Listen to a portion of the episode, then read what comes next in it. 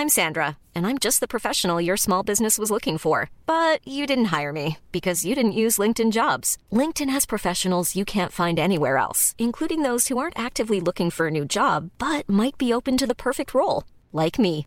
In a given month, over 70% of LinkedIn users don't visit other leading job sites. So if you're not looking on LinkedIn, you'll miss out on great candidates like Sandra. Start hiring professionals like a professional. Post your free job on linkedin.com/people today. Hi, I'm Daniel, founder of Pretty Litter. Did you know cats tend to hide symptoms of sickness and pain? I learned this the hard way after losing my cat Gingy. So I created Pretty Litter, a health monitoring litter that helps detect early signs of illness by changing colors, saving you money and potentially your cat's life. Pretty Litter is veterinarian developed, and it's the easiest way to keep tabs on your fur baby's health right at home. Go to prettylitter.com and use code ACAST for 20% off your first order and a free cat toy. Terms and conditions apply. See site for details.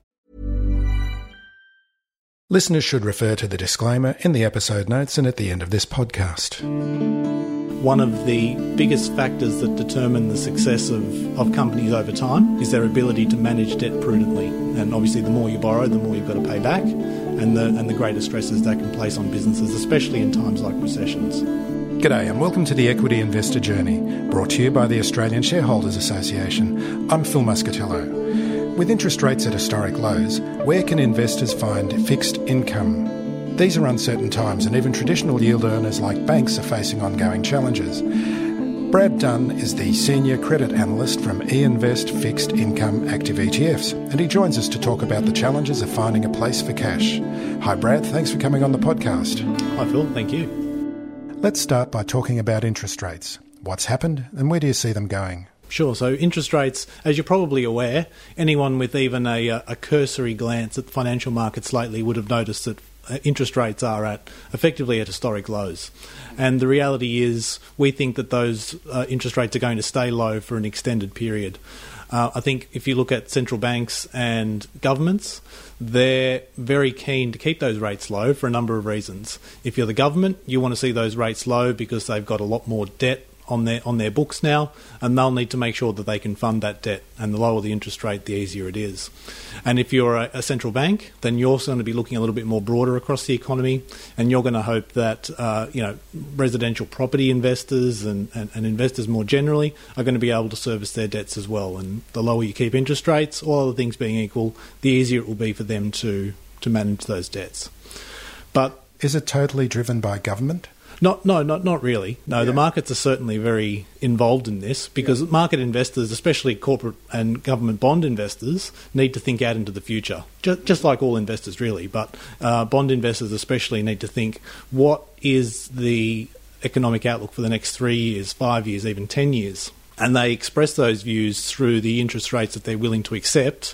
Uh, on on government bonds and, and, and bonds as well, so that's that's really the main driving factor but the, it's fair to say that governments and central banks are very important in signalling to the market what they believe will happen in the future, and market participants will take their decisions based on their own view and the signals that the governments and central banks are giving as well.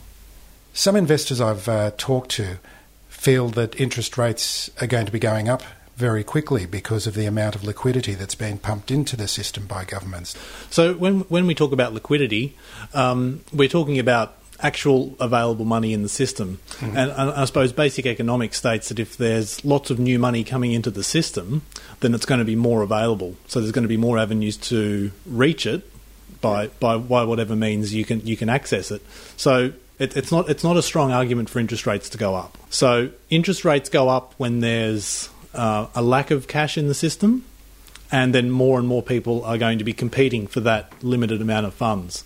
So I believe that the opposite would be true if there's lots of liquidity being pushed into the system. It's actually, to me, an argument for interest rates to remain lower for longer. So, with interest rates so low, what's this mean for investors? Yeah, so the, the, the challenge for investors remains and is probably only going to intensify. So the, these low rates, especially in the fixed income space, means that any new dollar that's invested into the market today is locking in those rates for however many years the, the particular bond investment is, is for. Um, so, sort of maybe taking a step back, if you look at low interest rates from the perspective of how it affects equity investors, the theory goes that as the discount rate for future cash flows drops, the value of those future cash flows increases, and you're willing to pay more for, for an equity today. The, the problem with that assessment as we sit here today is that we're on the precipice, or maybe even already in, uh, quite a large recession, both here in Australia, but I think globally as well. We're going to be going into a recession that is probably going to last at least a couple of years. So I think there's there's there's a quite a bit of tension between the, those uh, those prospects for investors saying, well, the cost of money is very cheap, and, and as we talked about, perhaps, perhaps going to stay low for quite a long time. But am I really really willing to, to pay up for equity at these uh, relatively elevated levels, given what we expect to be a, a quite an elongated recession? So for bond investors, that same calculus is still true. But for bond investors, we're sitting there much more closely thinking, okay, for any company that we invest in, what is the prospects that we're going to get our money back in one, two, three, five years, and how easy is it going to be for that particular company to pay us our coupons every three months or six months or however however long it is. So that's that's sort of where we're sitting at the moment, and, and I think investors across the asset class spectrum uh, should be going through these sorts of things right now. Your ETFs invest in corporate bonds, and we'll get onto that again in a few moments. But um, your funds are actively managed while many fixed income products are passive. Why pay management fees when you can just buy the index? Yeah, it's a, it's a good question. Um, but I think when it comes to indexing for equities, I think the argument is, is very strong that rather than paying active management for funds that often don't outperform over long periods, um, it's it's advantageous to find a uh, to find a, a product that invests in an index, which is very broadly based. You know, invest in hundreds and hundreds of companies. But the way an equity index works is generally speaking, it's called market cap weighted. So the larger companies, the more valuable companies, will take a greater place in that index. And, and that, that's, that's a good way to invest, I think, over time because you're supporting businesses that are growing and you're invested in businesses that are growing and increasingly so as they, as they do well. Mm-hmm. Now, take, take for example, the same logic and put it onto a fixed income index, yep. what you're essentially saying is they're still structured like a market cap weighted index, but the market cap of a fixed income index is how much a particular company or, or government has borrowed. Mm-hmm. So invariably, what you see is for a large government bond index, for example, you're going to be overexposed to the likes of Japan, uh, the United States, um, Italy, even. So th- th- those are three com- countries that most people know but they're also the most highly indebted governments in the world for, for various reasons. So when you when you buy a global corporate uh, global government bond ETF, that's effectively what you're investing in. Uh, likewise, in corporate bond space, companies that have the best ability to access debt markets and you know bor- borrow more generally tend to be overrepresented. So a fixed income index is is effectively buying into companies that, that can borrow or have borrowed a lot compared compared to others. And and as we know, one of the biggest factors that determine the success of, of companies over time is their ability to manage debt prudently. Not to avoid it altogether, but to manage debt prudently. And, and obviously the more you borrow, the more you've got to pay back and the and the greater stresses that can place on businesses, especially in times like recessions. So some corporate bonds are better than others, like some governments are better than others. Absolutely, yeah, yeah. So, so we, we use a whole range of ways to delineate between different corporate bonds. So we can obviously look at individual issuers and, and understand that the business lines that they're in. So for us, it's you know it's it's very easy to distinguish between a company like Woolworths, which is in the you know consumer staples space. Everyone's going to need to to shop there now in five years and in 10 years' time, um, and, and some more speculative sectors and cyclical sectors, such as you know some, some parts of the mining and, and energy space that can go through you know quite large cycles over, over time. The second thing that we can use is credit ratings. So a credit a credit rating is, is, is often misused, but we use them as um, effectively opinions of creditworthiness from, from third party entities. So your your listeners might have heard of names like you know Standard and Poor's and, and Moody's. They're they're two of the big ones, but they look at these companies from you know a range of uh, from a range of viewpoints and put an opinion about what the credit quality of each of those issuers is, and, and we use them fairly extensively in, as part of our you know, portfolio construction process. Uh, and then from there, it's all about looking at other factors like the interest rate and term to maturity and what are they actually borrowing for, and all of those sorts of factors that we can use as well. So uh, it, it's very much a case of yeah, just getting to know all of the types of bonds that we that we invest in. And and the and the, the, the main point to make is that we can decide to not invest in a company at all if we if we don't like one of those factors. If there's a reason why we don't like it, we're not constrained by an index, so we can just say that that, that particular name is not for us. So that's that's really allowed us to you know to, to, really manage the portfolio quite conservatively and, and to avoid some names that would have given us some headaches had we invested in it because we had to. When you invest in a corporate bond ETF, you, you can often end up with several exposures that you would, as a personal investor, not be happy with. So, to give you some example, one of the main corporate bond ETFs in the United States at the moment has about 18% of it exposed to the energy sector and more specifically the shale oil sector. So, as you know, the shale oil sector is going through a tough time right now because oil prices are really low and they need much higher oil prices to be profitable.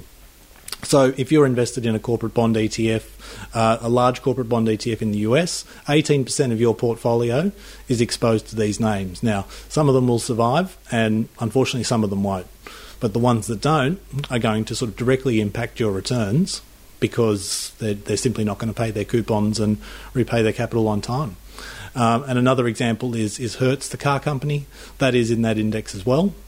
So by simply investing in that index, you have exposure to, to, to Hertz, uh, whereas an active investor would have looked at that company for about 30 minutes and realised that it was just you know riddled with problems. It wasn't really prepared to deal with something as, as drastic that is going to happen in our economy over the next two years, and it's it's obviously you know succumbed to its its high debt load. So uh, that's that's just two examples.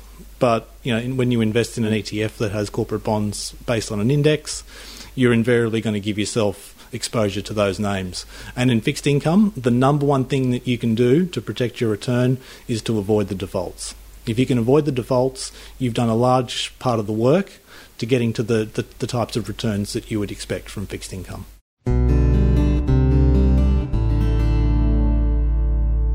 Are there, are there any defaults, any examples of defaults that um, you've avoided? Uh, not not defaults per se. Uh, overall, our funds are quite conservative. Yep. Um, yep. We we don't tend to go into the lower credit ratings and, and try and find that that that those types of returns. Um, but we have taken some views on companies that we think were just a little bit too uh, difficult based on other alternatives. Um, one of those was AMP here in Australia. So we we did own AMP for a while. Um, but the confluence of factors that included the Royal Commission uh, and then selling a large part of their business to a to, you know, to a foreign company meant that there was a range of reasons, and we've only just seen in the last few days that Standard. How would you like to look five years younger? In a clinical study, people that had volume added with Juvederm Voluma XC in the cheeks perceived themselves as looking five years younger at six months after treatment Look younger, feel like you. Add volume for lift and contour in the cheeks with Juvederm Voluma XC. Reverse signs of aging by adding volume to smooth laugh lines with Juvederm Vollure XC. For important safety information and to find a licensed specialist, visit juvederm.com. That's J U V E D E R M.com. Not for people with severe allergic reactions, allergies to lidocaine, or the proteins used in Juvederm. Common side effects include injection site redness, swelling, pain, tenderness, firmness, lumps, bumps, bruising, discoloration, or itching. There's a risk of unintentional injection into a blood vessel, which can cause vision abnormalities, blindness, stroke, temporary scabs, or scarring. Talk to a licensed specialist to find out if it's right for you. Hey, it's Ryan Reynolds, and I'm here with Keith, co star of my upcoming film, If, only in theaters, May 17th. Do you want to tell people the big news? All right, I'll do it. Sign up now and you'll get unlimited for $15 a month in six months of Paramount Plus Essential Plan on us. Mintmobile.com slash switch. Upfront payment of $45 equivalent to $15 per month. Unlimited over 40 gigabytes per month. Face lower speeds. Videos at 480p. Active Mint customers by 531.24 get six months of Paramount Plus Essential Plan. Auto renews after six months. Offer ends May 31st, 2024. Separate Paramount Plus registration required. Terms and conditions apply if rated PG. Poor's have decided to downgrade the rating on AMP because because of all of those changes. It's a it's a much different looking company than it was even two years ago. Um, but we preempted that by, by several months, and we made sure that you know we, we weren't exposed to that um, when that downgrade took place. So that's I think that's very much an example of active management, sort of taking the view and making the decisions well before we were forced to. So, so are you in investing in uh, Australian only corporate bonds, but or internationally as well? Predominantly Australian, but we do have some global exposure as well. So Yep. we can get global exposure in a number of ways. We can look offshore and buy corporate bonds in other currencies, US dollars, euros, but our policy is to hedge it back to Australian dollars. So an Australian investor won't have any overt currency risk. But the other thing we can do is look at lots of companies that are domiciled offshore, but feel that the Australian corporate bond market is a is an attractive place for them to issue. So there are some banks that have branches here in Australia, uh, and they issue bonds out of that branch. So that, that Oh, gives really? us Who's an that? exposure to a global bond. What's an issuer. example of that? Uh, so some of the Singaporean banks, for example, DBS Bank and UOB and, Yep. and OCBC out of Singapore. Um, even banks as far afield as Sweden, for example, uh, have branches here in Australia and will and will issue in Australian dollars. So that that gives us an, opportunity to invest in, in very interesting banks that are very well run, very well capitalised, very high quality banks, rated the same as the Australian banks in, in Sweden's case, for example, uh, in, in Australian dollars. So that's uh, that's something that we think is quite powerful. And again, some of those bonds are are expressed in indices and some aren't. We've got the flexibility to look at, at all of them. You alluded a moment ago to the uh, the sectors that you take into account. What are some of the sectors that you're seeing as uh, positive and some of the negatives at the moment? Yeah. So we like uh, we actually like banks, funnily enough, uh, at the moment. Um, they're certainly at the epicenter of the recovery process, um, but they've been able to do that because in the years following the GFC, they were forced to take some pretty radical changes to their business model, um, and over over a number of years, they were able to, to, to raise more capital and make themselves stronger, remove some of the riskier parts of their business. So now, even though they are looking at some some some credit losses for, for the foreseeable future, which is which is unavoidable, of course. They're in such a strong position to do that because of the work that they've done in the years leading up to it. So they uh, th- so so banks certainly are quite quite well expressed in our portfolios um, across across the board. Uh, and then in terms of some of the sectors, I, I mentioned one earlier in terms of consumer staples. It's just it's just one of those sectors that is quite defensive. In saying that, there are some defensive sectors or, that were perceived as defensive that are really at the coalface of this at the moment, and one of those is airports. So we've looked at airports and we've owned airports because, in a normal course of events, they're a wonderful business. You know, almost almost monopolies in their in their city, multiple streams of revenue, and if you've been to Sydney Airport recently, you know that they make you know a fair coin out of you just by going to park and and, and visit for half an hour. So that, they, they were very very strong businesses and they form part of our portfolio. More recently, we've had to really reassess that thesis because our view is that air travel isn't coming back anytime soon. So we've sort of had to take some hard decisions, and one of those was to you know really reduce exposure to the airport sector. Mm. E- even though we believe that they will be fine, they will get through, and their bonds will perform. The the reality is we don't know exactly how long that's going to take. And, and the same goes for, for, for property as well. So we, we invest in, in the debt of, of big property players. So your, your listeners will probably know the names Dexus and Mirvac and Lendlease and so on. They often have investment trusts that hold particular assets that aren't, that aren't listed, but they will go out to the market and issue debt against those buildings. Because as you can imagine you know buildings with sort of you know large re- renter bases and long-term cash flows it's quite easy to sort of put put debt against that sort of cash flow base uh, but again, what we're, what we're seeing is what, what we think will be long term challenges to how those uh, property owners utilise those assets going forward. As, as you know, less people are going to the shops, uh, less people are going to the office, you know, working from home more these days. So while it's not going to change next year, the three to five year view is that the, some some of this office space will probably start to become available, and it's hard to see who will start to take up that space over time. And, and one other point is the, the airlines themselves. So, as I mentioned, we we take credit ratings very important. Um, and Virgin had a, a, bond out in the market. It actually listed a bond on the ASX in November of last year. Uh, there was a fair bit of demand for it, and it, and it, and it got away and it got trading.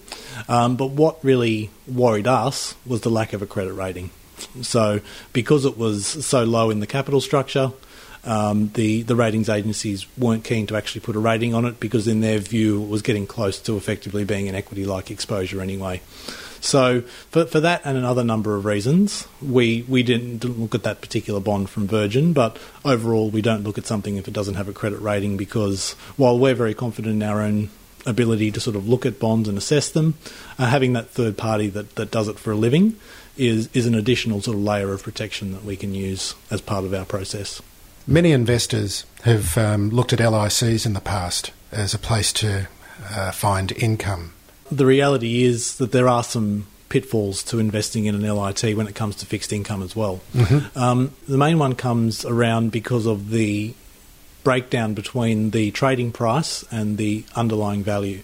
So it's fair to say that the underlying value of some of the assets in the fixed income LITs has been, have been moving really quickly, and it's it's it, it's very difficult for sort of average investors sitting at home that aren't fixed income specialists to be able to look through a list of four or five hundred bonds and try and understand what their values are and then translate that into a trading price.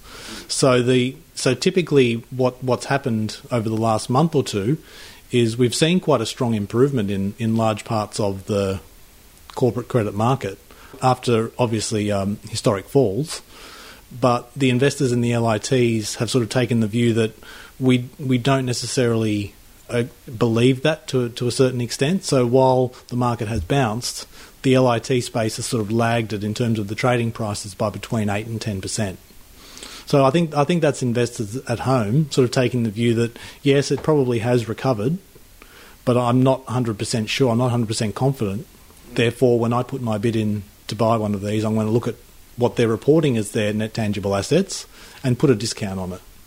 Uh, and, I, and I think that's that's sort of starting to embed because in the last two months, it's stabilised around that eight to ten percent discount to to NTA. Why did eInvest decide to issue these as active ETFs rather than LITs?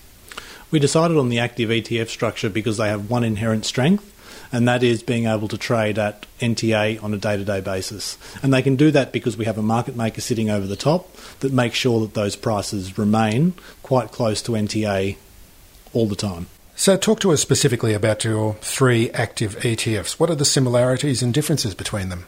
We have three funds designed for different different parts of the risk return spectrum. So, the first one is the eInvest Cash Booster Fund, and that's ECAS on the exchange.